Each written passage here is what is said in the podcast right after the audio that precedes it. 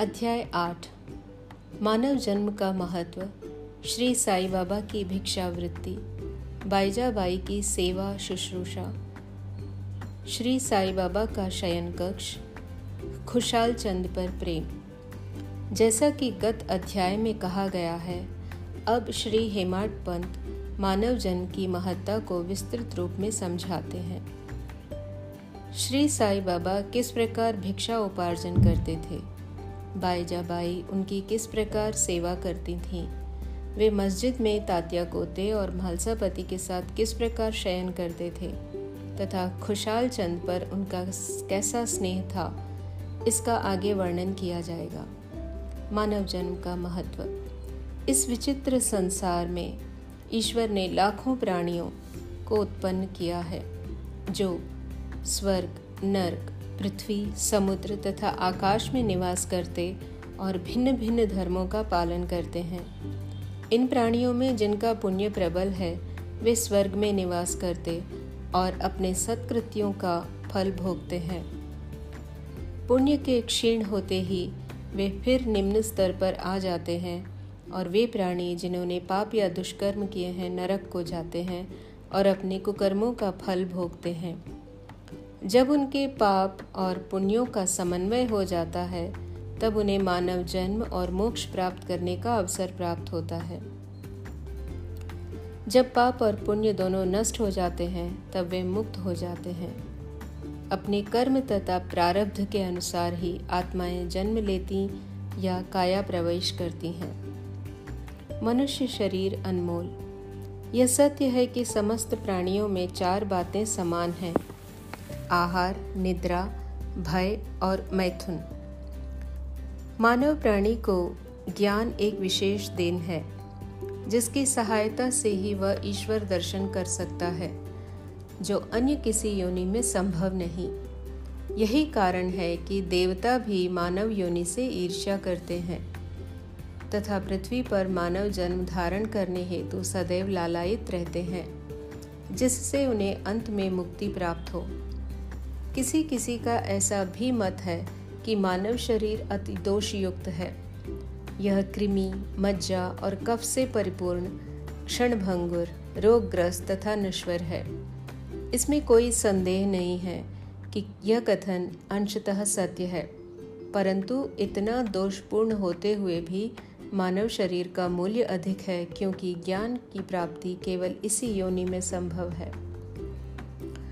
मानव शरीर प्राप्त होने पर ही तो ज्ञात होता है कि यह शरीर नश्वर और विश्व परिवर्तनशील है। और इस प्रकार धारणा कर इंद्रिय जन्य विषयों को तिलांजलि देकर सत और असत का विवेक कर ईश्वर साक्षात्कार किया जा सकता है। इसलिए यदि हम शरीर को तुच्छ और अपवित्र समझकर उसकी उपेक्षा करें तो हम ईश्वर दर्शन के अवसर से वंचित रह जाएँगे। यदि हम उसे मूल्यवान समझकर उसका मोह करेंगे तो हम इंद्रिय सुखों की ओर प्रवृत्त हो जाएँगे और तब हमारा पतन भी सुनिश्चित ही है। इसलिए उचित मार्ग जिसका अवलंबन करना चाहिए यह है कि न तो देह की उपेक्षा करो और न ही उसमें आसक्ति रखो। केवल इतना ही ध्यान रहे कि किसी घुड़सवार का अपनी यात्रा में अपने घोड़े पर तब तक ही मोह रहता है जब तक वह अपने निर्दिष्ट स्थान पर पहुंचकर लौट न आए। इसलिए ईश्वर दर्शन या आत्म साक्षात्कार के निमित्त शरीर को सदा ही लगाए रखना चाहिए। जो जीवन का मुख्य ध्येय है। ऐसा कहा जाता है कि अन्य प्राणियों की उत्पत्ति करने के पश्चात भी ईश्वर को संतोष नहीं हुआ। कारण यह है कि कोई भी प्राणी उसकी अलौकिक रचना और सृष्टि को समझने में समर्थ न हो सका। और इसी कारण उसने एक विशेष प्राणी अर्थात मानव जाति की उत्पत्ति की और उसे ज्ञान की विशेष सुविधा प्रदान की। जब ईश्वर ने देखा कि मानव उसकी लीला, अद्भुत रचनाओं तथा ज्ञान को समझने के योग्य है तब उन्हें अति हर्ष व संतोष हुआ। इसलिए मानव जन्म प्राप्त होना बड़े सौभाग्य का सूचक है। उच्च ब्राह्मण कुल में जन्म लेना तो परम सौभाग्य का लक्षण है। परंतु श्री साई चरणाम्बुजों में प्रीति और उनकी शरणागति प्राप्त होना इन सभी में अति श्रेष्ठ है। मानव का प्रयत्न। इस संसार में मानव जन्म अति दुर्लभ है। हर मनुष्य की मृत्यु तो निश्चित ही है, और वह किसी भी क्षण उसका आलिंगन कर सकती है। ऐसी ही धारणा कर हमें अपने ध्येय की प्राप्ति में सदैव तत्पर रहना चाहिए। जिस प्रकार खोए हुए राजकुमार की खोज में राजा प्रत्येक संभव उपाय प्रयोग में लाता है, उसी प्रकार किंचित मात्र भी विलंब न कर हमें अपने अभीष्ट की सिद्धि के हेतु शीघ्रता करनी ही सर्वथा उचित है। अतः पूर्ण लगन और उत्सुकता पूर्वक अपने ध्येय, आलस्य और निद्रा को त्याग कर हमें ईश्वर का सर्वदा ध्यान रखना चाहिए। यदि हम ऐसा न कर सकें तो हमें पशुओं के स्तर पर ही अपने को समझना पड़ेगा। कैसे प्रवृत्त होना? अधिक सफलतापूर्वक और साक्षात्कार को सुलभ प्राप्त करने का एकमात्र उपाय है किसी योग्य संत या गुरु के चरणों की शीतल छाया में आश्रय लेना, जिसे कि ईश्वर साक्षात्कार हो चुका हो, जो लाभ धार्मिक व्याख्यानों के श्रवण करने और धार्मिक ग्रंथों के अध्ययन करने से प्राप्त नहीं हो सकता, वह इन उच्च आत्मज्ञानियों की संगति से सहज ही प्राप्त हो जाता है। जो प्रकाश हमें सूर्य से प्राप्त होता है, वैसा विश्व के समस्त तारे भी मिल जाएँ तो भी नहीं दे सकते। इसी प्रकार जिस आध्यात्मिक ज्ञान की उपलब्धि हमें सदगुरु की कृपा से हो सकती है, वह ग्रंथों और उपदेशों से किसी प्रकार संभव नहीं। उनकी प्रत्येक गतिविधि, मृदु भाषण, गुह उपदेश, क्षमाशीलता, स्थिरता, वैराग्य, दान और परोपकारिता, मानव शरीर का नियंत्रण, अहंकार, शून्यता आदि गुण जिस प्रकार भी वे इस पवित्र मंगल विभूति द्वारा व्यवहार में आते हैं, सत्संग द्वारा भक्त लोगों को उसके प्रत्यक्ष दर्शन होते हैं। इससे मस्तिष्क की जागृति तथा उत्तरोत्तर आध्यात्मिक उन्नति होती है। श्री साई बाबा इसी प्रकार के एक संत या सदगुरु थे। यद्यपि वे बाह्य रूप से एक फकीर का अभिनय करते थे परंतु वे सदैव आत्मलीन रहते थे। वे समस्त प्राणियों से प्रेम करते और उनमें भगवत दर्शन का अनुभव करते थे। सुखों का उनको कोई आकर्षण न था और न वे आपत्तियों से विचलित होते थे। उनके लिए अमीर और फकीर दोनों ही एक समान थे, जिनकी केवल कृपा से भिकारी भी राजा बन सकता था। वे शिरडी में द्वार द्वार घूमकर भिक्षा उपार्जन किया करते थे। यह कार्य वे इस प्रकार करते थे। बाबा की भिक्षावृत्ति।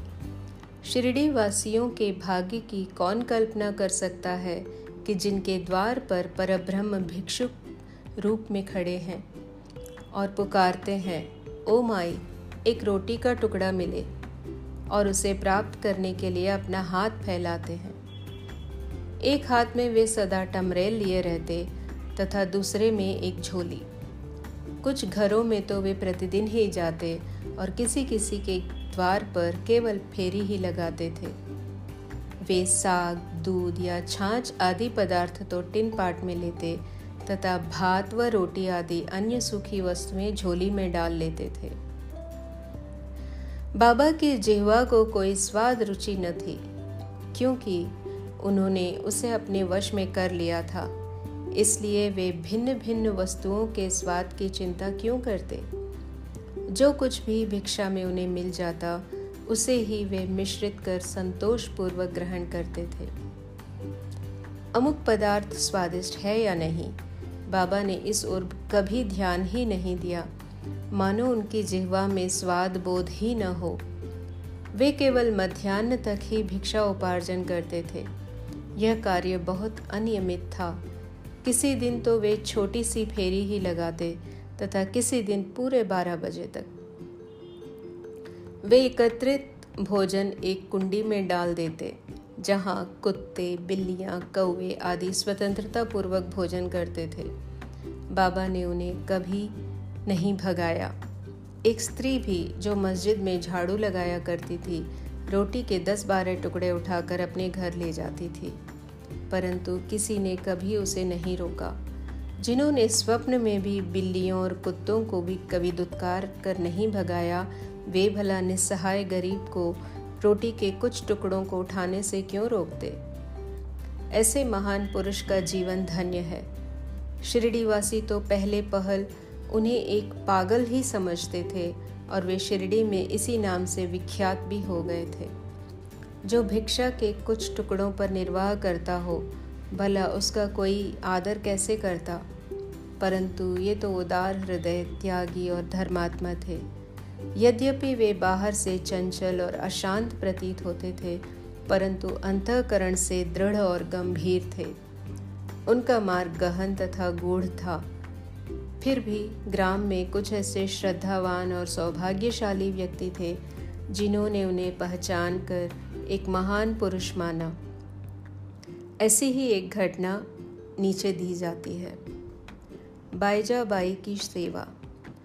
तात्या कोते की माता, जिनका नाम बाईजा बाई था, दोपहर के समय एक टोकरी में रोटी और भाजी लेकर जंगल को जाया करती। वे जंगल में कोसों दूर जाती और बाबा को ढूंढकर उनके चरण पकड़ती थी। बाबा तो शांत और ध्यान मग्न बैठे रहते। वे एक पत्तल बिछाकर उस पर सब प्रकार के व्यंजन आदि, जैसे रोटी, साग आदि परोसती और बाबा से भोजन कर लेने के लिए आग्रह करती। उनकी सेवा तथा श्रद्धा की रीति बड़ी ही विलक्षण थी। प्रतिदिन दोपहर को जंगल में बाबा को ढूंढना और भोजन के लिए आग्रह करना। उनकी इस सेवा और उपासना की स्मृति बाबा को अपने अंतिम क्षणों तक बनी रही। उनकी सेवा का ध्यान कर बाबा ने उनके पुत्र को बहुत लाभ पहुँचाया। माँ और बेटे दोनों की ही फकीर पर दृढ़ निष्ठा थी। उन्होंने बाबा को सदैव ईश्वर के समान ही पूजा। बाबा उनसे कभी कभी कहा करते थे कि फकीरी ही सच्ची अमीरी है। उसका कोई अंत नहीं। जिसे अमीरी के नाम से पुकारा जाता है, वह शीघ्र ही लुप्त हो जाने वाली है। कुछ वर्षों के बाद बाबा ने जंगल में विचरना त्याग दिया। वे गाँव में ही रहने और मस्जिद में ही भोजन करने लगे। इस कारण बाईजा बाई को भी उन्हें जंगल में ढूँढने के कष्ट से छुटकारा मिल गया। तीनों का शयन कक्ष वे संत पुरुष धन्य हैं। जिनके हृदय में भगवान वासुदेव सदैव वास करते हैं।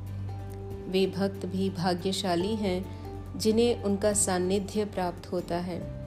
ऐसे ही दो भाग्यशाली भक्त थे, तात्या कोते पाटिल और भगत मालसापति दोनों ने बाबा के सान्निध्य का सदैव पूर्ण लाभ उठाया।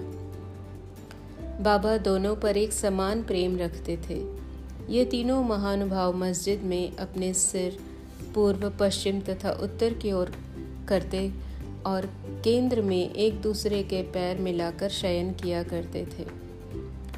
बिस्तर में लेटे लेटे ही वे आधी रात तक प्रेम पूर्वक वार्तालाप और इधर उधर की चर्चाएँ किया करते थे। यदि किसी को भी निद्रा आने लगती तो दूसरा उसे जगा देता। यदि तात्या खर्राटे लेने लगते तो बाबा शीघ्र ही उठकर उसे हिलाते और सिर पकड़कर ज़ोर से दबाते। यदि कहीं वह मालसापति हुए तो उन्हें भी अपनी ओर खींचते और पैरों पर धक्का देकर पीठ थपथपाते।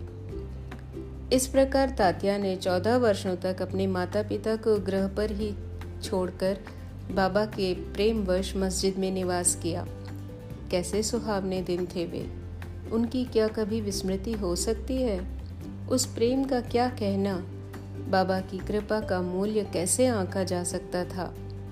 पिता की मृत्यु होने के पश्चात तात्या पर घर बार की ज़िम्मेदारी आ पड़ी, इसलिए वे अपने घर जाकर रहने लगे।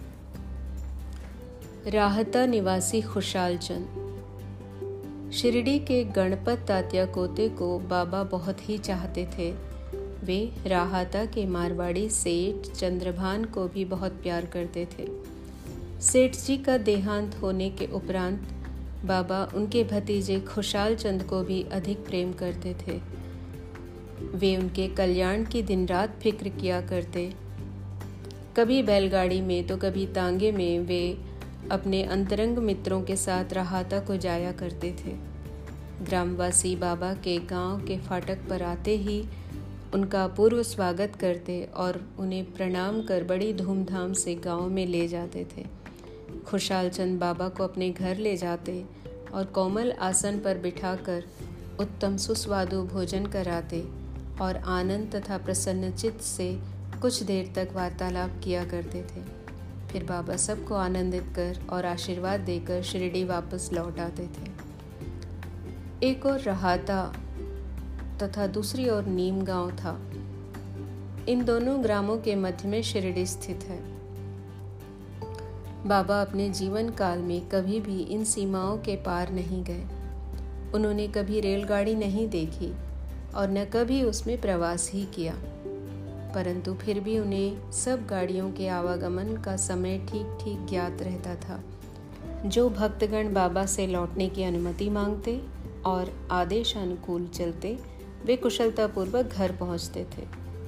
परंतु इसके विपरीत जो अवज्ञा करते उन्हें दुर्भाग्य व दुर्घटनाओं का सामना करना पड़ता था। इस विषय से संबंधित घटना और अन्य विषयों का अगले अध्याय में विस्तार पूर्वक वर्णन किया जाएगा। विशेष, इस अध्याय के नीचे दी हुई टिप्पणी बाबा के खुशाल चंद पर प्रेम के संबंध में है। किस प्रकार उन्होंने काका साहेब दीक्षित को राहाता जाकर खुशाल चंद को लिवा लाने को कहा और उसी दोपहर को खुशाल चंद से स्वप्न में शिरडी आने को कहा। इसका उल्लेख यहाँ नहीं किया गया है, क्योंकि इसका वर्णन इस सच्चरित्र के तीसवें अध्याय में किया जाएगा। श्री सद्गुरु साईनाथ अर्पणमस्तु शुभम भवतु।